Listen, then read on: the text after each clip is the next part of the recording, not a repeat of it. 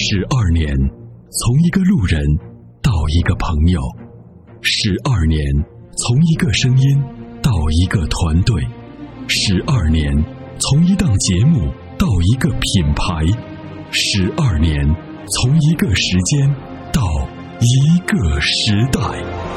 参谋长说车十二年，十二年的坚守，十二年的陪伴，积累、超越、突破、实现。十二年，感谢有你一路相伴。十二年，不惧不退，携手并肩，初心不改，砥砺前行。参谋长说车，再出发。再出发。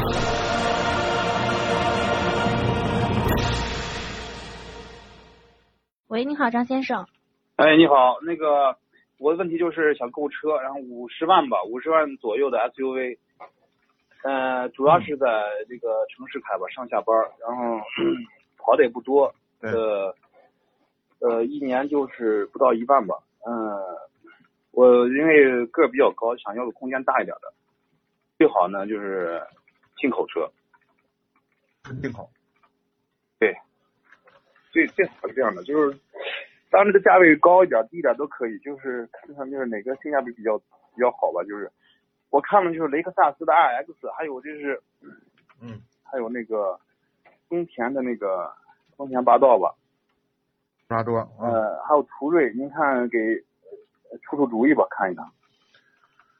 唉，是这样啊，您看的这几款车呢，嗯、呃嗯，从保有上来，保有量上来讲的话，普拉多是最大的，售后服务看来是那个普拉多也是最便宜的。从质量稳定度来说的话，是丰田的普拉多和 R X 都是遥遥领先，就比途锐的质量好很多，不是好一点。啊啊，那从车的这个级，这个这个底盘上来讲的话呢，途锐和 R X 呢是都是偏向于公路的城市 S U V 啊。嗯、呃，对，普拉多呢是个硬派越野，是干粗活的。就是如果说您只是开着它在城市里开，那我觉得普拉多呢就没必要，因为普拉多的这个自重太大，油耗太大。呃，从这个内饰的豪华度呀，这个舒适度肯定不如 R X 好。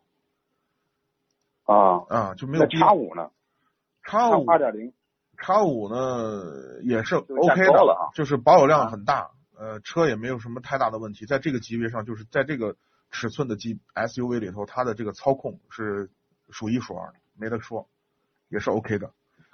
呃，所以呢，我是如果说在这几个车里面去选的话，我我建议呢，就是你重点考虑，比如说像 R X 和 X 五 这样的车就可以考虑。哦，普拉多因为它主要是越野哈，就是说对，开的要如果出去玩的少，其实。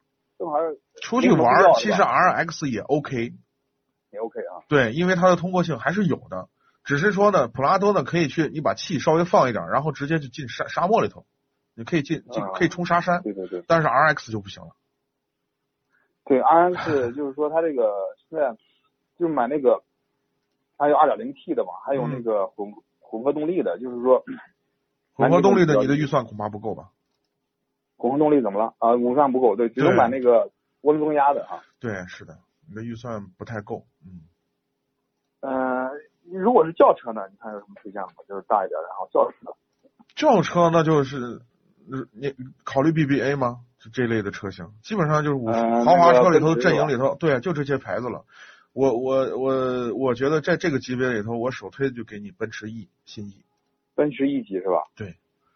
不管我感觉那个有点，嗯，你说就是比较行政那个车，就是说家用，我感觉就是你可以买一个不要黑色的呀，啊、呃，你可以买一个白的，就是那个珍珠白啊。它和这个五系比呢，嗯、就是这这两这两款呢差不多吧。嗯、呃，是这样啊，奔驰呢一直给我们带来的感觉就是真豪华，真啊、嗯，就是真尊贵，就是那种感觉，一种一种。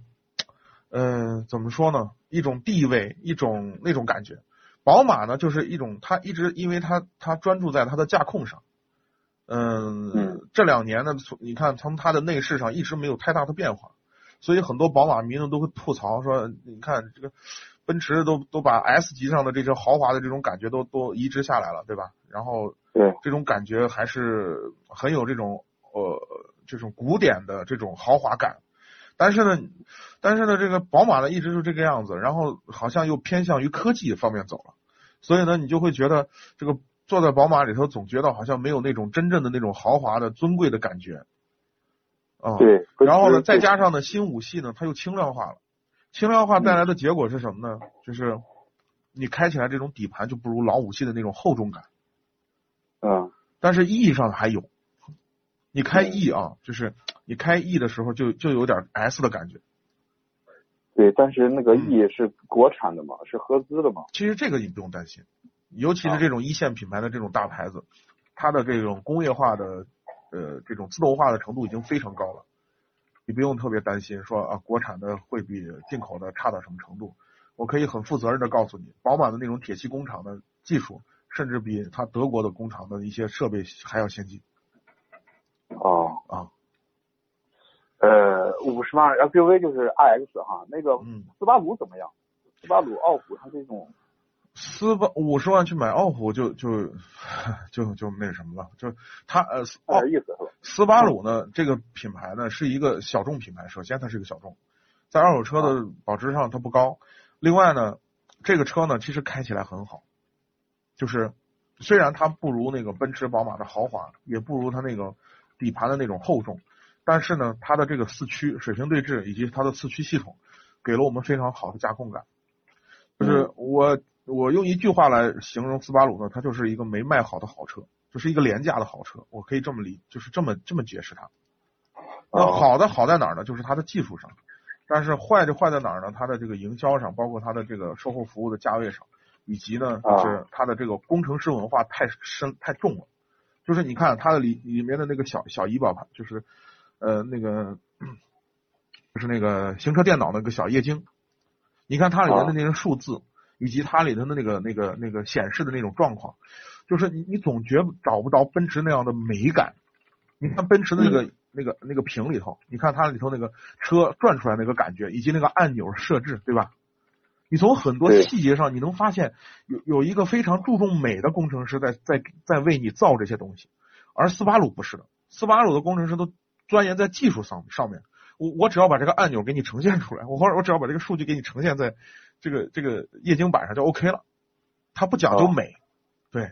所以它是完全两个不同的这种呃设计风格感觉啊，就是比较务实。对对对，就是如果说你是你是你是也是这种技术控，我也是我也不追求什么豪华感，我就是要一个一款好车啊，开起来不错，驾驶感受不错的一款车。斯巴鲁是这么一款车。嗯嗯，就是还是要求这个品牌还可以吧，就是说就是说性价比比较高的，就是这种哎嗯。对嗯对，就是 R X 啊。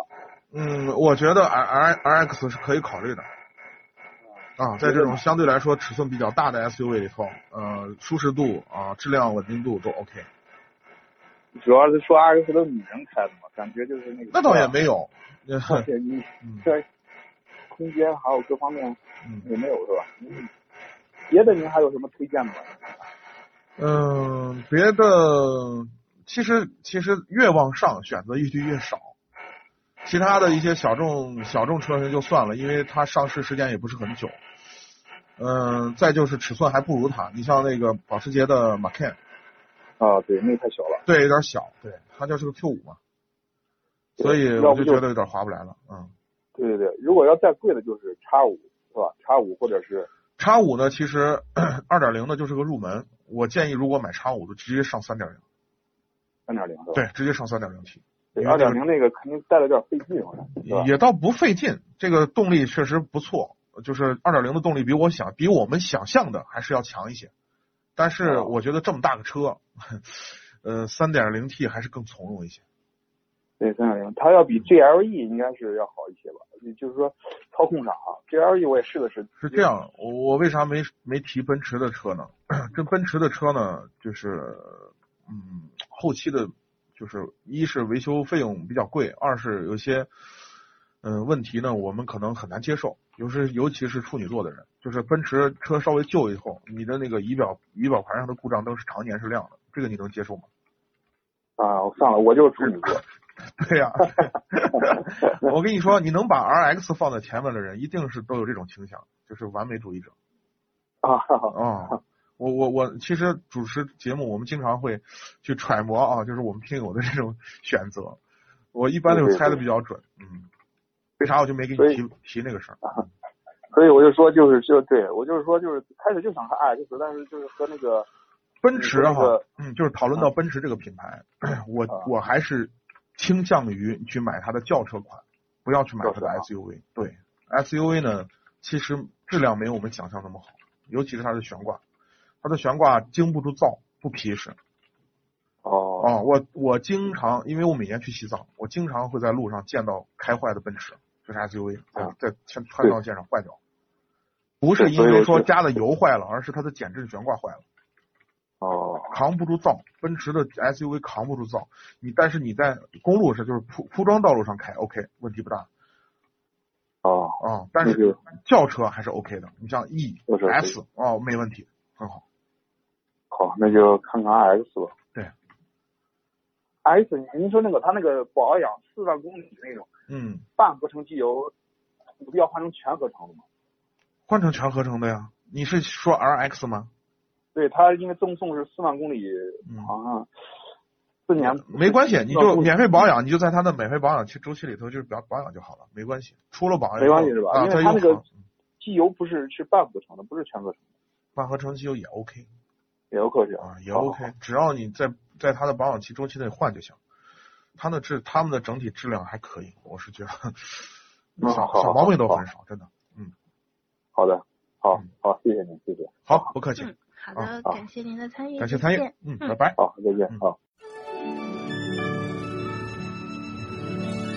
那年花开月正圆中，泾阳的金花茯茶就像是个传奇。电视剧的演绎还真是还原了当时的情景，的确是来自湖南的黑毛茶经过泡水后灌脱散囊菌，再次发酵给茶叶带来的巨大变化。现在只需动动手指，您就有机会品尝到有着古法手工制造工艺的金花茯茶。详情关注参谋长说车官方微信，回复茯茶即可购买。